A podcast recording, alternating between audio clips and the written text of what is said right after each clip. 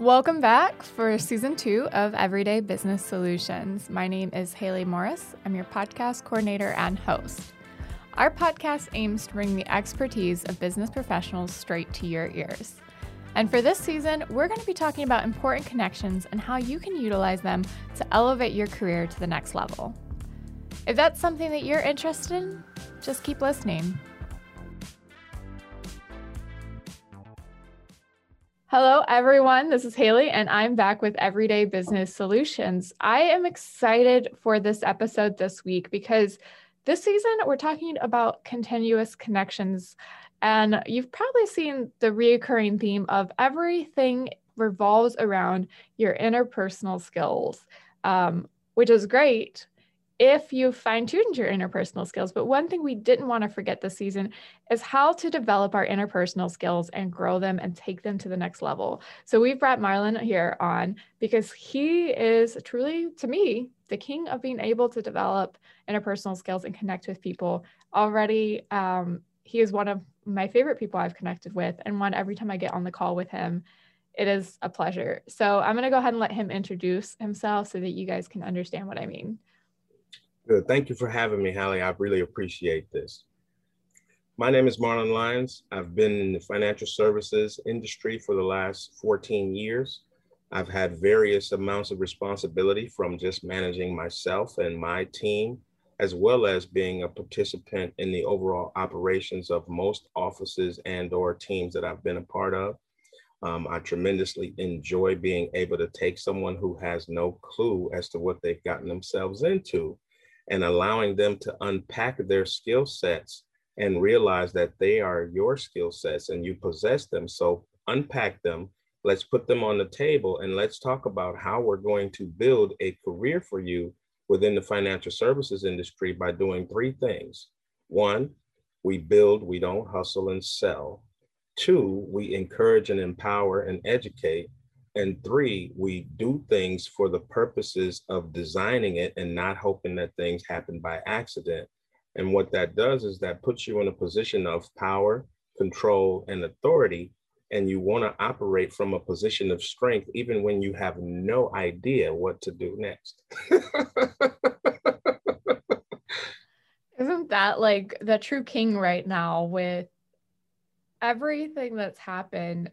Any kind of enablement that people can give themselves in like a chaotic situation like this, where you don't know what it's going to be next month. I mean, we had a whole year of thinking it might end any month now or any day now. And, you know, come a year later, we are still, still in the process of overcoming something so simple as a yep. virus. And it seems so simple because we've dealt with viruses all throughout history, but this one really laid us flat as a world, um, as a planet, and it's been hard. So that enablement and that ability to empower people and allow them to not just that, but empower themselves is it's strong. It's, it's so important. Absolutely, right, and we have to be either wall builders or bridge builders. Those are the choices, in my opinion, that we have. And if you make that choice in the midst of a terrible situation, you don't have much time to adjust. So you have to think about allies and assets. And what I've done is, is I've focused on who is an ally and who is an asset. And I'll give you an understanding in my mind of how I look at that. An ally is somebody that is going to be able to potentially help you accomplish something that you may not be physically or mentally or capability strong enough to be able to accomplish it. That's why you want to surround yourself with bridge builders, because bridge builders have an expectation of completion that's different than, in my opinion, wall builders. People who build bridges want to take you somewhere and allow you to be able to now functionally know how to take yourself places. That is why they're an ally. An asset is somebody who makes you believe that you're good for them and their purposes, but not your own. And so therefore, they're building a wall around you to keep you in a place where they feel comfortable for you to be, which may not be the place that you feel comfortable for you to be. And it's not that it's a bad thing. It's just a question of you being able to go back again. Like I said, are you comfortable being an asset asset, or are you more comfortable being an ally? And that's kind of how I look at you, is you're an ally and not an asset, because you're your own asset. I'm an asset to myself because therefore I can be an ally with others because I choose to lead people versus having people follow me for the purposes of making me feel better. No, I'm having you come with me because I've already built these bridges. Now I'm going to show you how to do it faster, more efficient, and more effectively because I've done all of the stupid stuff already.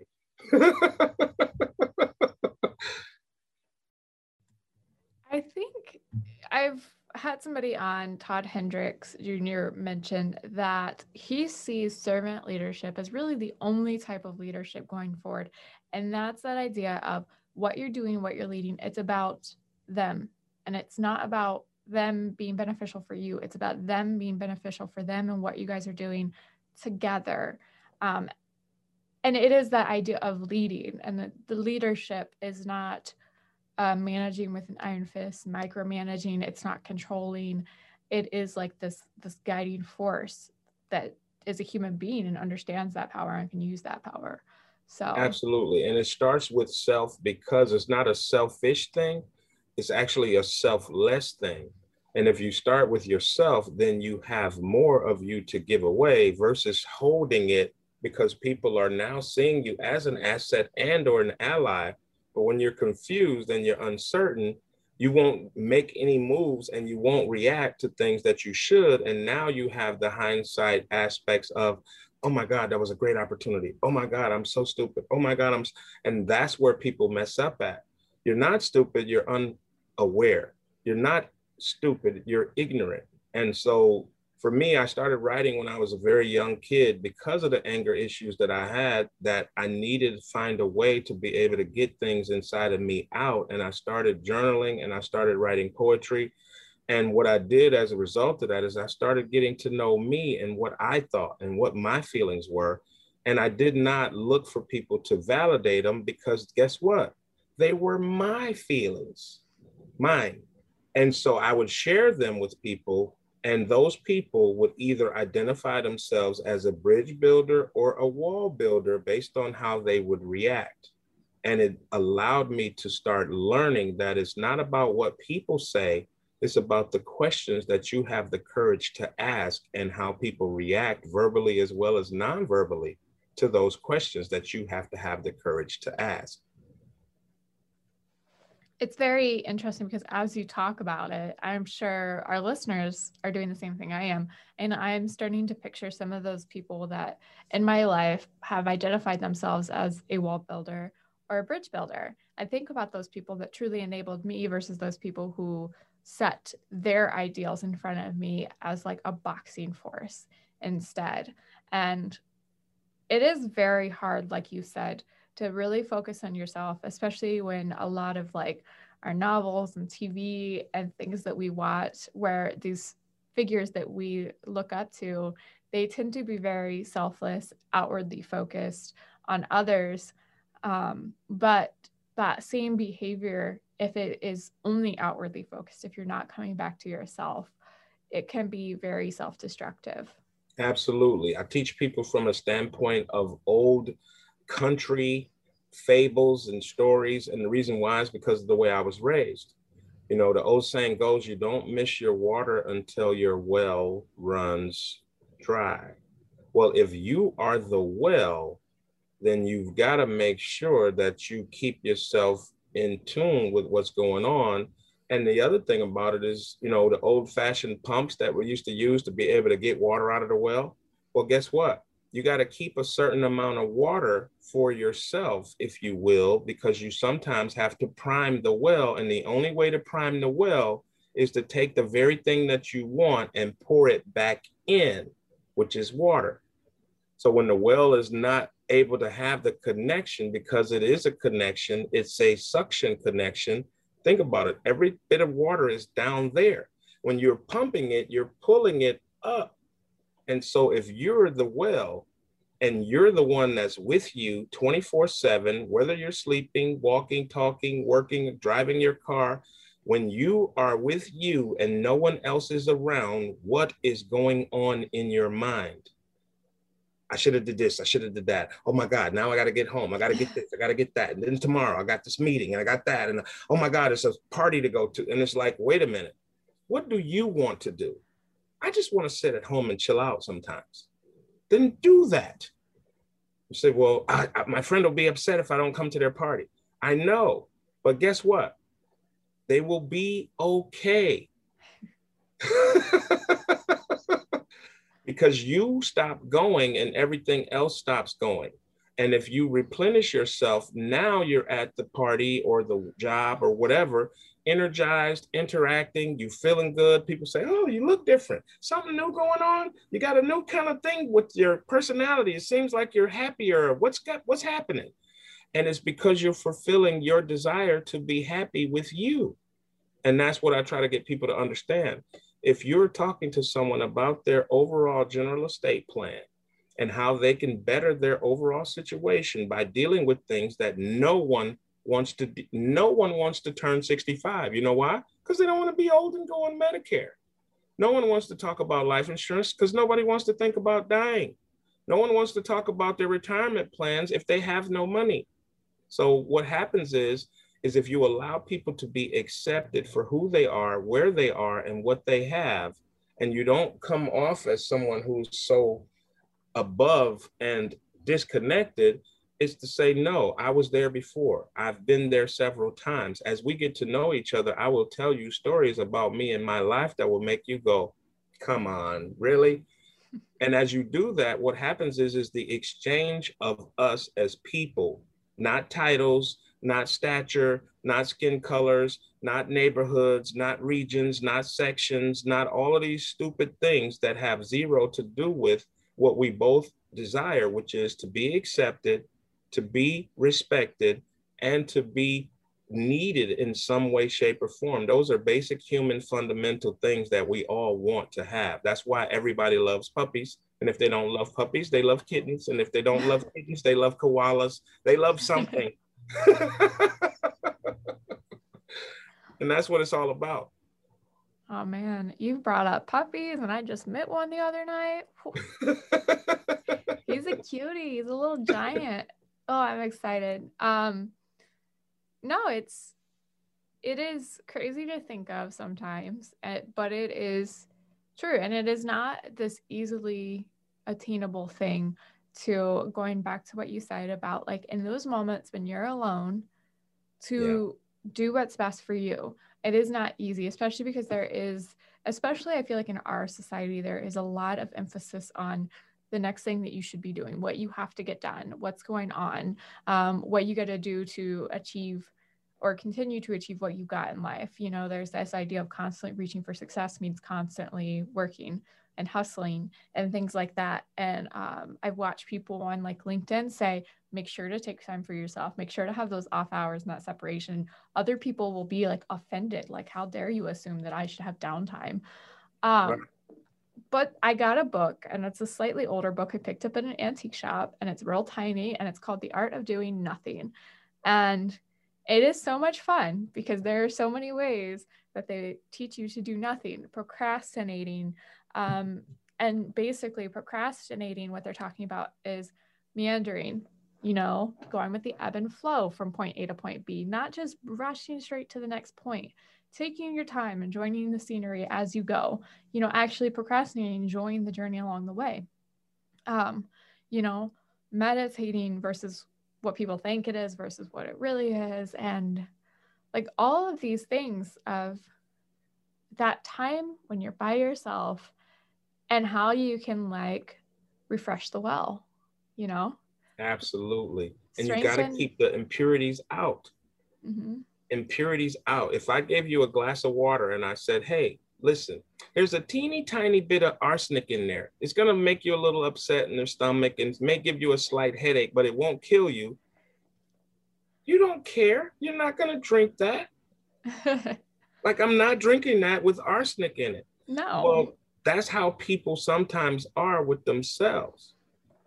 And they will sabotage themselves before they get started. And I've seen it millions of times in this business where I sit down to interview someone who absolutely hates what they do.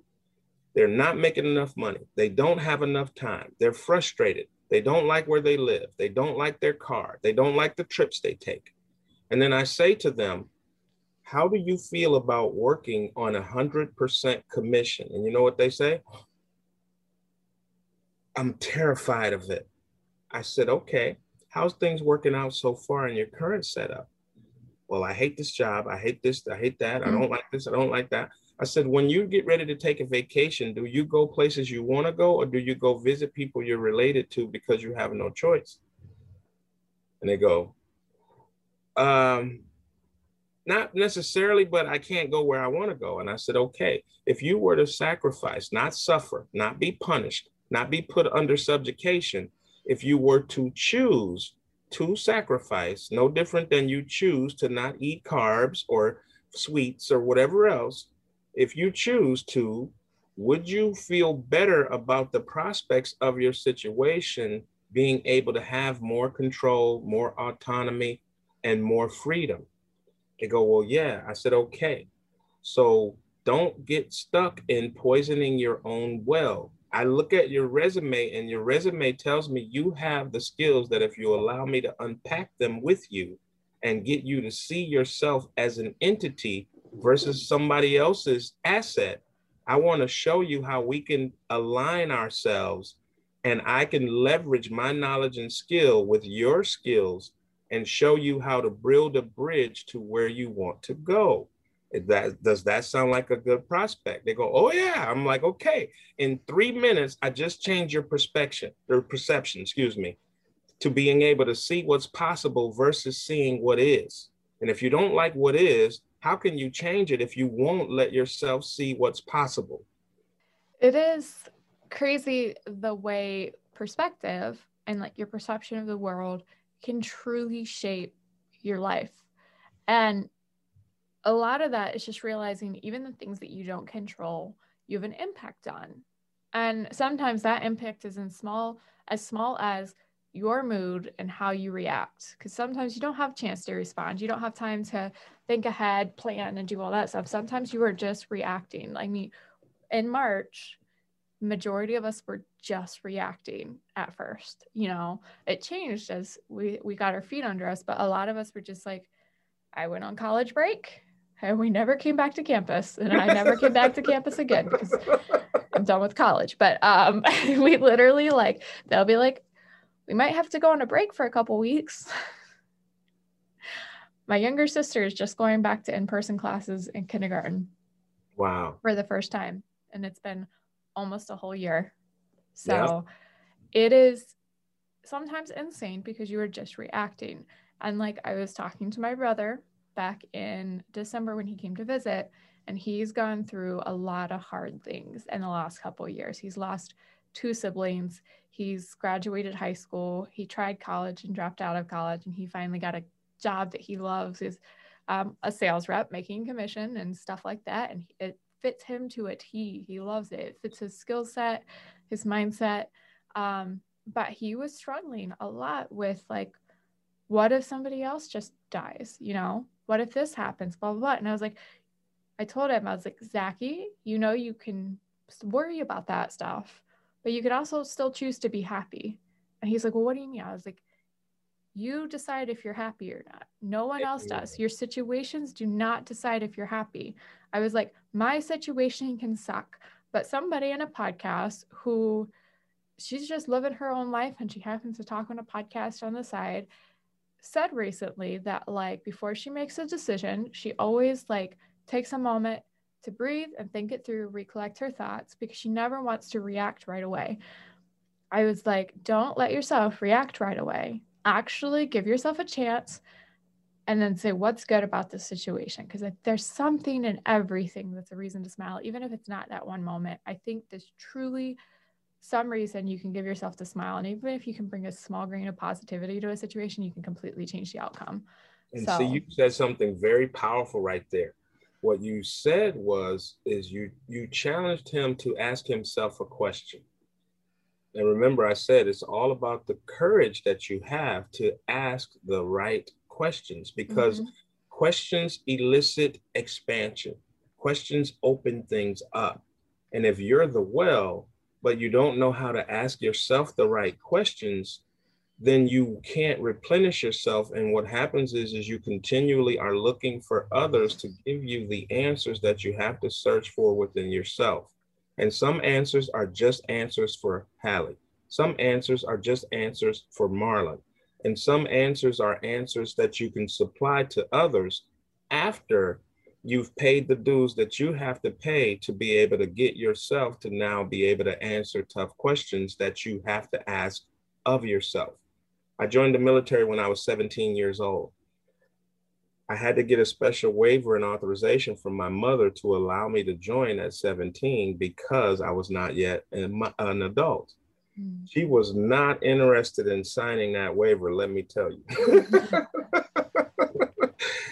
But I was very convincing because I had made up my mind and I knew what I wanted to do. So much so to the point where I told her, if you don't sign it, that's fine. The day after my birthday, I'm going to sign it, but it will be that way forever. And I'd much rather have us go back and look at things from you trusting me that I know what I want to do with my life to where we can now have a joyous moment about it from now on, even though it's not that joyable right now, but we will be later on. And today we laugh about it. I went into the military on the day before my mom's birthday. Can you imagine? Oh my goodness. And she was not interested in me going, and I went anyways. And it had some ramifications in the way of what she felt and my sister felt, and I was an important member of the family that was going away, and I'm still an important member of the family, but that was something that I had to do for me. And I'm so glad I did, because now that I'm sitting in front of you, I can tell you that a lot of the things that I learned and that I incorporated, I needed those things. I was coming out of the inner city. There was things going on that I was close to and privy to becoming a part of that I absolutely knew that my upbringing did not line up with what the sacrifices that people who raised me had made for me to end up in a situation and a circumstance that they did not put the work into me, that they put into me to have that be the outcome. And that gave me some very, very valuable skills that I try to pass on to people, because what I've learned is when you're full of enough that you need, you will gladly give it away without strings being attached to people that you identify who are worthy of having something that you have to offer. And that is the difference between building the bridge or building the wall. Because you give away raw material when you're building a bridge. When you're building walls, you need more raw material and you want to take. So if you want to look at it differently, builders, in my opinion, are givers, and wall builders are takers. So both are still building. One is building bridges to go places, and the other one is trying to stay where they are and keep people locked in with them. The difference between a manager and a leader is a leader is comfortable with somebody becoming qualified enough to take his spot because he wants to go somewhere else. And that means higher. The wall builder wants to stay where they are and keep looking good by having the people around them be assets who can't get away from them because they've blocked them in and walled them up. Mm-hmm. I tend to see with the wall builders too. And I was just, I just finished a book. So I'm actually like, the two main characters, one is clearly a bridge builder and one is clearly a wall builder. And the wall builder, the big thing with her is if you don't fit the qualifications of what she wants within her enclosure that she's created, she wants to completely change you to fit, or she wants to kick you out entirely. And she's very destructive in her path. Even if when when you start the story, the, the author does an amazing job of developing these characters and getting you in their heads. So you understand her logic in a way, you understand where she comes from. But at the end of the day, by the end of the book, you see the toxicity of that behavior and what it can do, especially to the people around her and herself. Um, what she does to herself is like crazy. Um, And it, it makes me think, you know, we came to this episode to talk about interpersonal skills. And I bet some of our listeners are wondering, but we talked about ourselves a lot. But that's what you were talking about. If you can't work on yourself, if you can't make yourself whole and develop yourself into a bridge builder, then you are never going to be able to truly develop those interpersonal skills, because the interpersonal skills start with the bridge. They don't start with the wall. No, they no. don't. And that's where we, and just to give an example of something relevant for people that may want to be able to utilize something, take a piece of paper, and I challenge somebody to line that paper up with ten minimum, one to ten. Just take a blank piece of paper, write down one to ten. And I challenge people to be able to write down enough relevant skills that they feel that they possess, that they use for acquiring friendships and, and or a place of employment. And then take another one and write down five things that you do for yourself. And I bet you people will fill the first one out really quickly, and the second one they'll struggle with, just to get to half as much, because we're programmed to think about pleasing others so much so to whereas we forget that if we're going to please others, what are we doing for ourselves? I like to fish.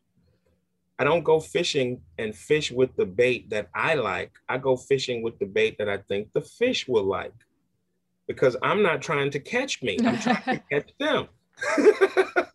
Probably wouldn't be as enjoyable of a fishing trip if you were. Exactly. And so what I try to get people to understand is, is what kind of bait are you using to catch you for you? What kind of bait do you have for you to feel good about you? And that bait may be going to the doctor. Not really. That's terrible. Nobody wants to go to the doctor. No one wants to go there. So they say, why do you say that? I say that because I want you to realize how ridiculous it is that everybody, whether you're a wealthy C E O or you're the guy who just got off of a twelve hour shift, if it's coming down to, do you want to go to the bar, to the beach, to the golf range, or to the doctor? Nobody's picking the doctor.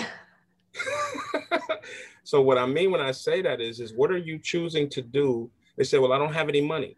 Well, do you like the park? Do you like trees? Do you like the flowers? Do you like to see kids play?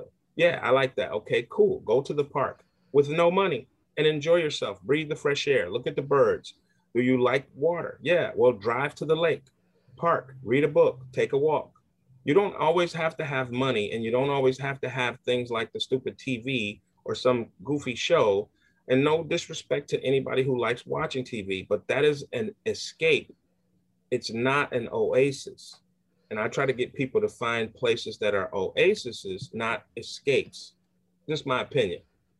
The crazy thing is, is like, you don't even have to go somewhere. Sometimes just walking your neighborhood is the most wonderful feeling. And if I haven't walked around the neighborhood in a while and I get out and do it with my dog, it's talking and meeting new neighbors. And I'm always meeting new people when I'm out.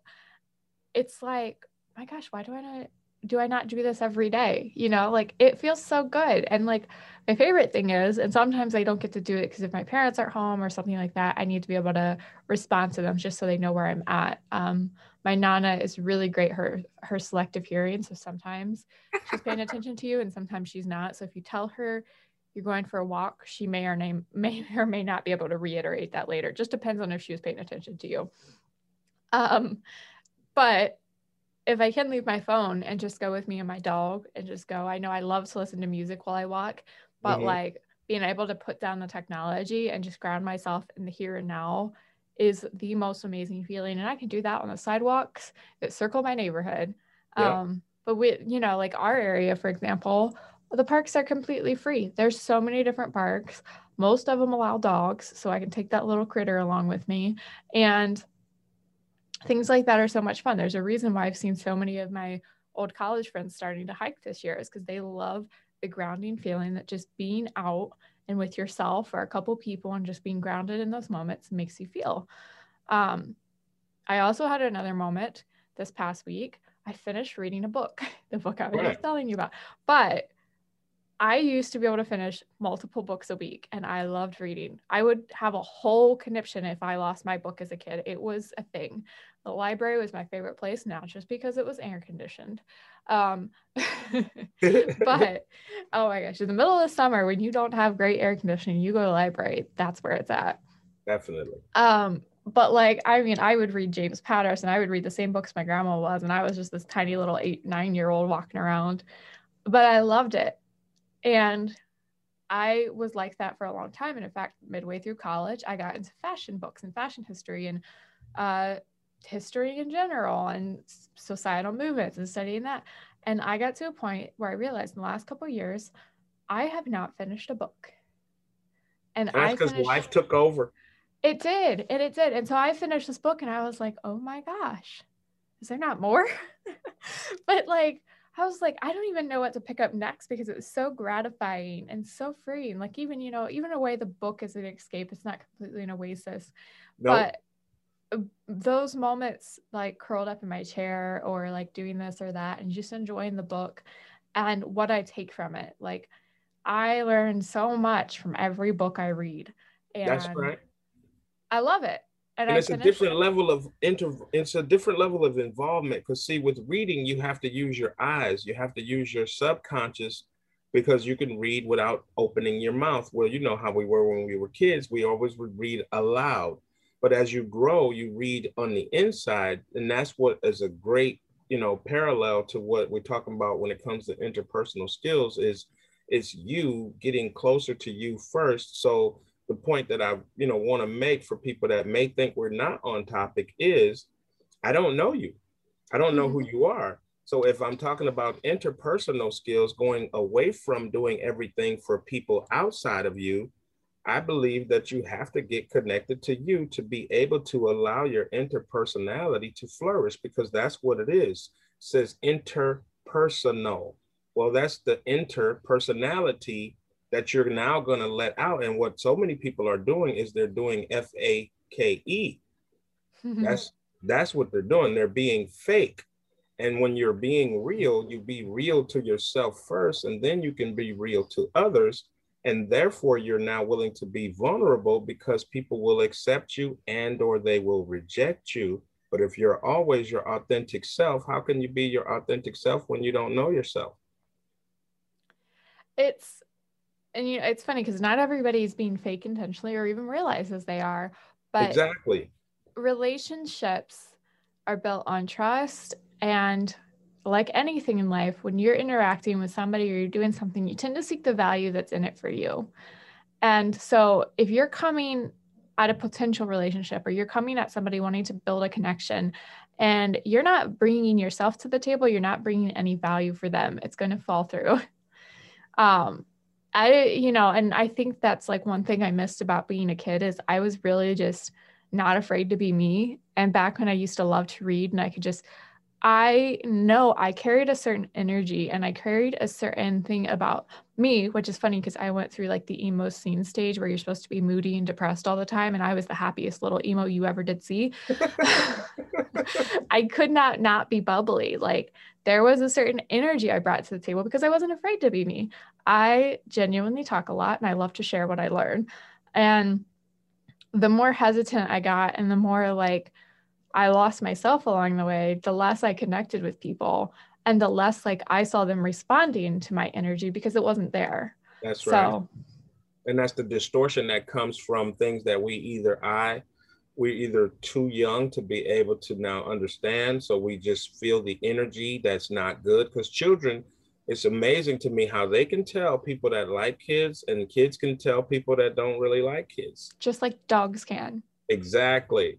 And that is an energy force that we all have, but we don't get taught those things in school. We don't get taught to be able to understand the energy that we emit, but they will tell us that there's energy functionality in our brain. There's energy functionality in our heart. And there's energy in every one of the cells that we regenerate approximately, if I'm not mistaken, fifty thousand new cells every day, every single day. And what happens is, is if we're regenerating our cells, then that means that we are manufacturing new parts of ourselves continually. So if you don't do like you did, put that book in there, or like I do, go fishing to be able to get myself to something that's calming, comfortable, and familiar. It allows me to filter the thoughts that I have too much other things going on with. That way, when I go fishing, I always come back happier than I was before I left, even if I was happy when I left. And sometimes it's not because I caught fish, it's because I had that time to filter through me to know where I'm at, where I'm going, what am I doing, what are my desired results? And it's not always stressful. You spoke earlier about reactionary. Well, what I try to do is teach people how to be proactive, not reactive, because in your proactiveness, you can get ahead of the curve. So even if you have a fallback, if you will, your fallback has still got you ahead of most people because they're still just reacting. And what I found is in your proactive approach, what you get to do is, is you get to survey the territory before you get there. So when you do get there, the few things that you may have missed don't knock you off your feet. Mm. It, and this is something that I was very fortunate with the group of people I found in college. We focused on so many of the right things. And one of them was the ability to respond versus react. And the difference is responding is more of a preparedness. It's being able to take all of the readiness that you did before. It's being able to take all of the information you've gained and be able to take a moment, think, and then move accordingly. Reacting is literally something happens, boom. It's that, that flinch reflex. What do you do after something? Because it's completely instinctual. You haven't laid your plan. You haven't mapped out the possibilities and you've lost control. Absolutely. Before you even get started, you're done. Mm-hmm. So that is awesome. I love it. Say that again for me. You said the biggest thing was to respond. And not react. To teach like how to be responsive instead of reactionary. And the whole concept of like, you know, just being able to to think things through sometimes. And, um, you know, there's this whole, you can't prepare for everything. Well, no, you can't, but you can be, you can be prepared for being unprepared. You can be ready for the unlikely without having to over, overdo it, you know, over prepare. Um, yeah. and, and, and like that, term, sorry, go ahead. Um, oh, I'm trying to think back to what I, I've talked to some truly amazing people through this podcast. So people looking back and who've listened to these episodes might recognize some of these things. Um, and one of the things, like just that, you know, going back even to the beginning of the pandemic, there were some people that if they are reactionary people, one of the reactions they have is to freeze in the face of uncertainty. If they don't know what the next thing to happen to them is, they just won't do anything. Exactly. Which is the worst thing. It's like a deer in headlights. Yeah. You know, I talk to people all the time. And with the pandemic, I can just give you a quick overview of how I reacted. I reacted in a military minded sense. And so for me, it was about organizing, getting everybody where they needed to go, do all of the things to get everything situated. And then it was wait. And it was a wait because nobody knew what the deal was. But what I knew was, is I needed to get everybody that needed to be, that was a part of my pod, if you will, in a position where I knew where they were. I knew that they had the resources and the supplies that they needed. And then it was time to wait. But you were waiting comfortably versus uncomfortably physically. Psychologically, I couldn't get them to do the things that I needed them to do to be okay with waiting because everything was at a standstill and there was no way to be able to give answers to questions that were not really necessary in terms of asking. So I would just wait, but I was comfortable waiting because I knew I was prepared to do whatever it was that needed to be done. And that was the only thing I could do. So I was comfortable waiting, whereas other people were just discretionarily going nuts and I couldn't be able to calm them down because I couldn't give them answers. So therefore they were spiraling with the uncertainty instead of understanding that sometimes you have to be still because sometimes that's the only course of action. I was on a train before going to Chicago. We sat on those tracks for two hours. I don't know what was going on, but it didn't matter to the point where they actually let us get off the train because they knew we were going nuts sitting on that train. And that's how sometimes people react to situations in life is, you're working somewhere you don't want to be, but you tell me the reason you're still there is because you have a mortgage, you have kids, you have responsibilities. But if something happens and you fall down, what's going to happen to the mortgage, the kids, and the responsibilities? And they go, well, I don't know. And I said, okay, so that means that maybe, just maybe, if we think about how we can change the circumstances differently, then just maybe you can start having a glimmer of hope and that can build and grow and turn into something that whereas you will find the right vehicle that will allow you to pivot and shift. And this may not be it. Working with me may not be it, but that's okay. If I don't give you anything but hope, take that with you and look for what will allow you to pivot and change your circumstances. And that's one of the things I love about the people I'm working with now, um, the guys that I work with over at Absolute Asset Protection, is they gave me that opportunity to come in and be able to make a change and pivot. And in doing so, they've given themselves an opportunity to be able to become allies with me. And that's one of the things that I'm most excited about, is being able to have allies that want to work with me, and they see me as valuable, but not as an asset. Because an asset doesn't have, an, in my opinion, just the way I look at it, an asset may be a Rolex, but it's not alive. An ally is typically alive. So that means that I have to have some ebb and flow, some give and take. And that's why I like being looked at as an ally versus an asset, because an asset is typically relegated to a thing. An ally is a noun. Mm. And that's the truth, isn't it? It's at a the noun end of that it. Is an active person, yes. Mm-hmm. An asset is one of the things that go in your book that holds value at the end of the day. And it is delegated to something that not only is it just a thing, um, a non-living thing to you, it is something that you can shift and discard and do with as you want, as it makes sense for whatever grand goal you set at the end of your books, right? But an ally is somebody, it's that partner, somebody you work with. It's a give and a take. It's a, a constant movement, a constant dance. And people at the end of the day like movement. People at the end of the day, it's like you go back to like the psychology of how some people are just so happy and things like that. People who work out for some reason are ridiculously happy. And I know I can't work out, but like at a, a base level, I understand that that movement is actually really, really good for them physically. And it releases a lot, a lot of healthy juice in their body. And it just makes like the actual physical movement makes people feel good. It actually releases those things that make you happy. And so when you're doing and when you're in this kind of relationship with somebody, whether it's something you've built or something that's imposed upon you because of a position, if you're just treating them as, like you said, like an asset and a thing, then they suddenly have become unmovable, stationary object. And that is the very opposite of the things that make people happy. Exactly. If you are actually allying with them, and not only are they physically moving in life, but in their emotional engagement, they're moving, they're interacting, they're making that dance or the exercise, they're releasing serotonin, and they're actually doing the things that, even if it's not their dream job, because I, you know, it's so funny to think, yes, you can achieve your dream job, but I never think of like what my dream job is. I don't want to box myself in with an idea that like may or may not happen, because I'm open to whatever comes along, making the most of it and building from there, building from where I'm at versus trying to sidetrack everything to get to something that may or may not make me happy. Um, they can actually have like a dream ideal position. They can be extremely happy, like I am, in their job right at that moment, because it is so emotionally engaging.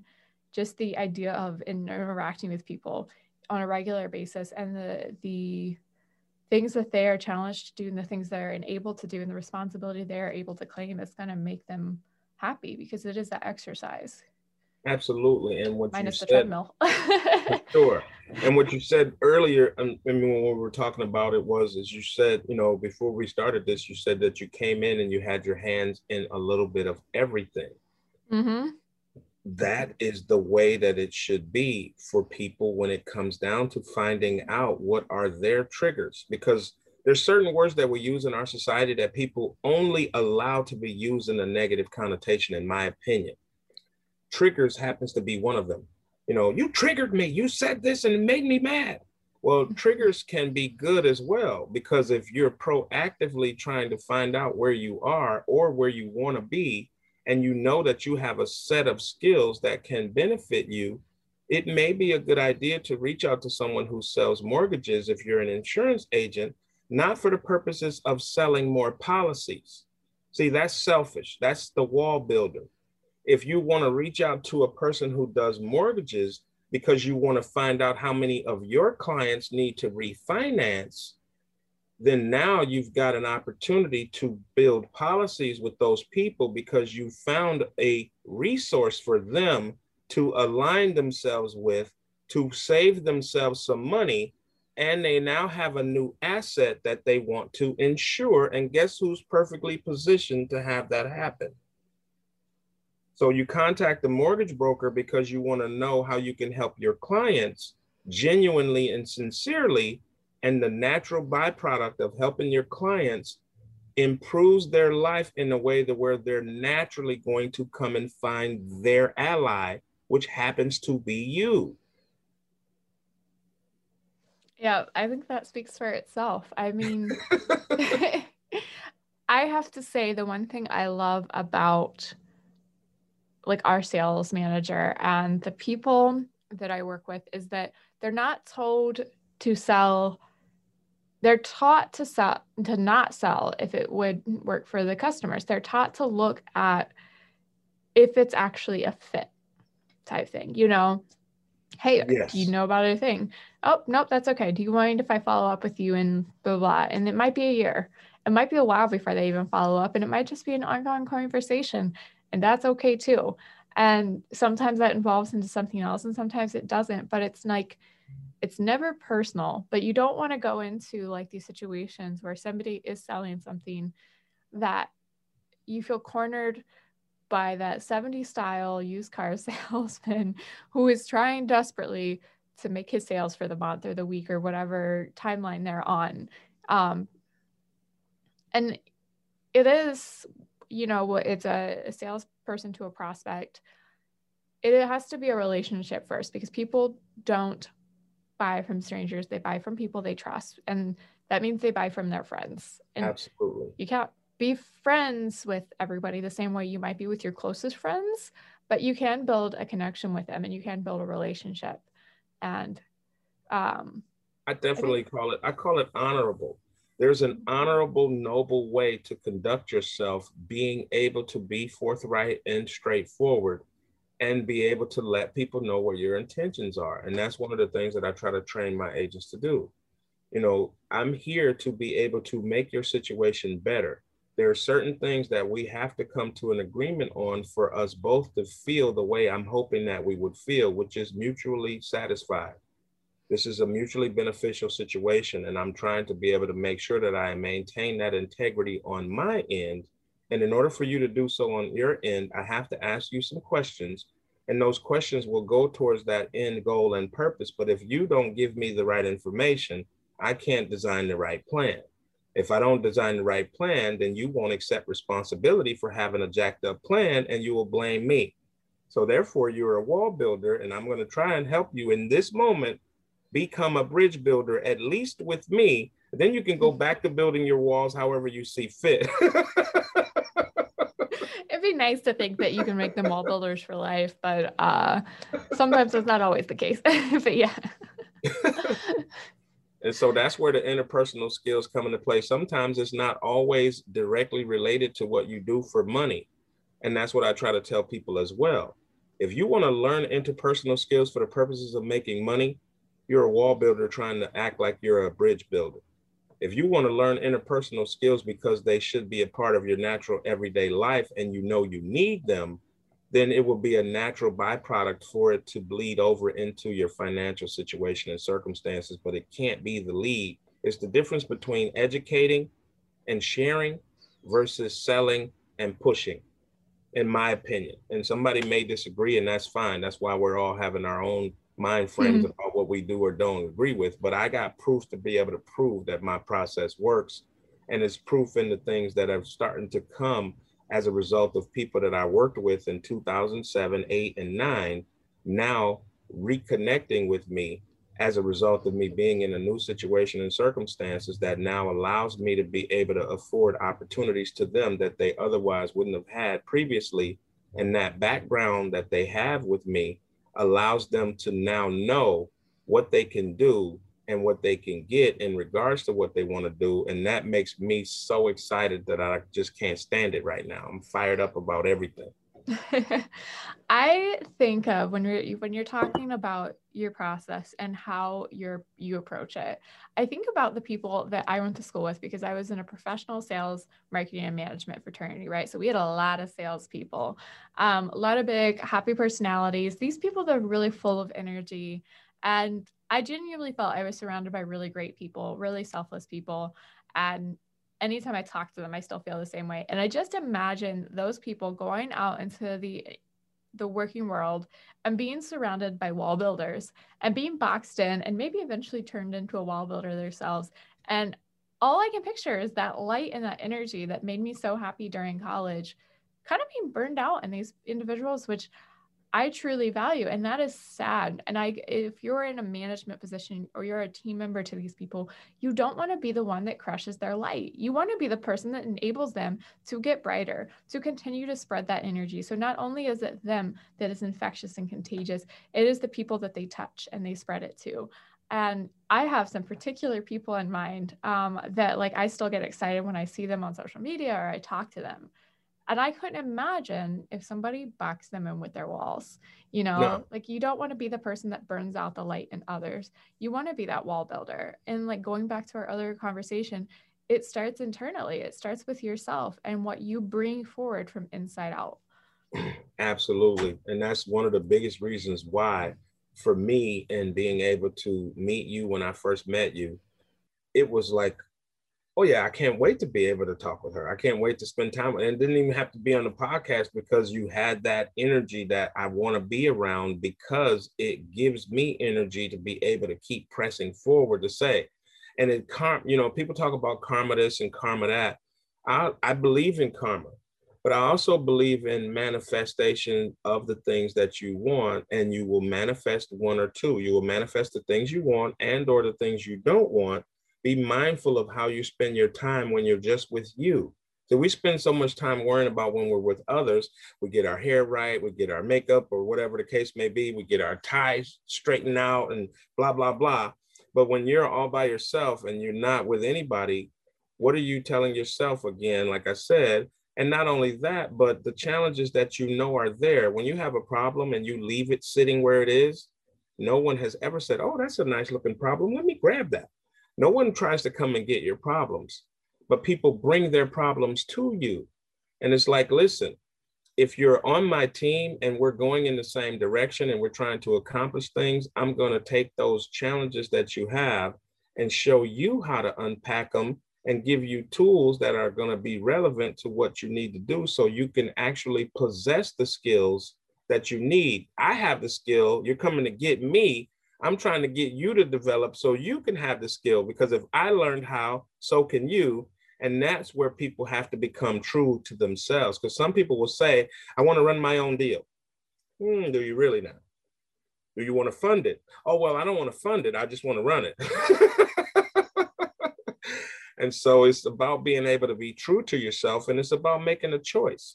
See, I can choose to be able to accept the fact that I'm in a position in my life when it comes to don't going to the gym, I'm building a wall. But I should be working on trying to build a bridge by starting with small things like taking a walk, like being able to get more actively involved with maybe just a few push-ups and sit-ups. I don't necessarily need to go and buy the gym membership and a full dietary specialist and all this other stuff. Because now I'm giving myself a false sense of hope about what I should do that I know I'm not ready to do. So don't jump out and start a business because you hear me talking, but start looking at the things you need to do that you know are there that you're being reactionary to, and just make small rules. I'm going to stop being reactionary when it comes to whatever it is that my sister does or my brother does that I don't like. I'm going to start being proactively involved in getting myself a little bit more me time, being able to now schedule time to read a book, whatever it is. If you do small things for the betterment of what you want, then those small things will become the building blocks to now become a bridge builder. And if you're somebody who builds walls, then you have to start being able to get yourself around people who want to tell you things about who you are and what you're about that you may not like at the beginning. You may not like it because it's not pleasant to hear. But if you made up your mind to become something else than what you are, it starts to give you the raw material to start building the bridge versus using the same material to keep building more walls, in my opinion. Yeah, a lot of, it's like you said, a lot of what we take in, we put out. So if you're, you know, those you times, those moments when you're actually thinking, okay, what do you want to become? What do you want to build within yourself? Of course, it is like if you're changing your diet, for example, you don't do it all at once, because then we all we set ourselves up for failure. Um, truly. So my eating healthy thing is, is going to be very small increments. But sounded a little um, personal there. Some of it, yeah, maybe a little bit, maybe a little bit. Um, but speaking of one of the healthy th- places um, that I like to go, there's a place here locally that I like to go. The woman who runs it and her family are some of my favorite people. They're just people who make me feel good. So a lot of the things that I take in to put out, to like, you know, reiterate and put out, is surrounding myself with people that inspire me. And they have some aspect of their personality or their being that's something I want to work into myself. So whether it's this positivity or that energy or things like that, I want to be able to absorb it. I have a friend, I loved her to death. She's had her ups and downs, and she's probably had, um, through some of her, her periods, she's gone through a lot more downs than ups. Um, And a lot of it comes from what she's doing personally, how she's taking things in, who she's surrounding herself with. And so she was at the stage that was fun to hang out with her, but I noticed she was swearing and she was focusing on the negative. So I brought her there intentionally, and she swore while she was there. And this woman turned at her and, you know, she corrected her and she talked to her about, I can't remember what she said exactly. She talked to her about, like, even the words you say, what you're putting out there is exactly what you draw back to yourself. And so, like, she was pulling that from somewhere in her, and then it was coming right back at her, and it was drawing those people to her, those people that she didn't want to be around, that were causing the reiteration of the negative emotions, but she was also absorbing them and putting them out, and it became a cycle. Mm-hmm. So she had to intentionally stop the flow, f- you know, swearing, for example, like putting out such negative words was, you know, throwing her in a bad light. It was draw- making people that she would want to be surrounded with not want to be around her. And it made her stop and think. And I watched this moment when it clicked for her. Um, it's really cool, because she's doing really good and she's in a really healthy part of her life. It took her time to get there. She went through ups and downs with her family, but now she has a really good relationship with her family, and she's doing so much better. That's awesome. Yeah, because we got to remember that but just like, because a person is a wall builder doesn't mean they're a bad person. We are products of our environment. And one of the things that, in my opinion, a true leader will recognize is that you are the artist and the person is the canvas. And the canvas may not be blank, but you're still the artist. A professional knows how to make things better. I don't care if that's a carpenter coming in to remodel a kitchen, or if that's somebody that's going to be building an entire house as an architect. But if you don't give them some direction, just because I'm an architect doesn't mean I'm gonna just make a house. I don't know how many rooms you want. I don't know what are the things that you are looking to be able to have. And so we all have the architectural skill set to be able to do whatever it is that we do well, but it's about being able to have a reasonably open and adaptable and or coachable or teachable individual who has hunger. That is the number one thing that people have to be, is hungry. Because if you're hungry, it supersedes the lack of knowledge. It supersedes the lack of capital. It supersedes the, I have a rich uncle or I have a well-to-do parent. It mm-hmm. supersedes all of those things that you may or may not have. Earlier, when you said I would like to take a walk in the neighborhood, you know what my mind thought? Not some of the neighborhoods that I go to. But, but again, very cool people in my neighborhood. And, but again, and that's what I mean when I say it's not everything a person says is not for you to jump on and judge them by it. And that's what people do. I guarantee you, there's people that's going to be watching us. And some of those people who are wall builders are by themselves being negative, but they're still watching and they haven't clicked off yet, because they want to be better. They just don't know how to verbalize it. And that's where I try to get people to understand that it's not about judging you. It's about being able to accept you. And that's the part that the wall builders don't get. You're doing all of these things to be accepted, but you don't realize it. And so you're alienating and ostracizing people and wondering why they don't want anything to do with you anymore. I'm a nice person. Yes, you are. But when you start getting into that wall building phase, you start being conniving, manipulative, and you're taking advantage of people's niceness, thinking that they're not smart enough or aware enough to recognize it. But unfortunately, most people are just more resistance averse than they are like me. I'm going to let you know. And some people won't let you know, and they're catering and enabling that behavior by not letting them know. Because you said something very powerful when you said the lady corrected her. You didn't say she berated her. You didn't say she belittled her. You said she corrected her. And wall builders do not like correction, but they will respond to it. And hopefully, from what you're telling me, this young lady responded to it, and it's been a positive. That was just one occurrence and one situation. Imagine if she had a mentor who was going to help her start to learn how to unpack the things that make her build walls. Mm-hmm. I, there, that be? There are definitely people who they don't even realize they probably mentored me in my life, but like I've come back because sometimes just observing them, um, like this woman, for example, like just observing how she interacts with people sometimes is enough to inspire me to work better on myself. But it was magical to watch that, how she corrected her, she handled it so well. And to watch how my friend responded, because sometimes she can be, like you said, she can be that wall builder mindset. She can just react to it in a negative way and not like it. But I watched it click and I watched her chew on it. And does she remember that event now? I think she might have forgotten it, but I think she carries it with her. I, carry, I think she carries the impact of those words with her for sure. And it is the craziest thing. Like that is one of the people I've intentionally made sure is still in my life, because I know she has that impact on not just that one friend of mine, but on other people that she touches. So. And that's a cool thing for you to recognize, because again, that tells me that you're a bridge builder. And just to be a bridge builder, people don't necessarily have to be, you can be passive and or aggressive. Either way can work.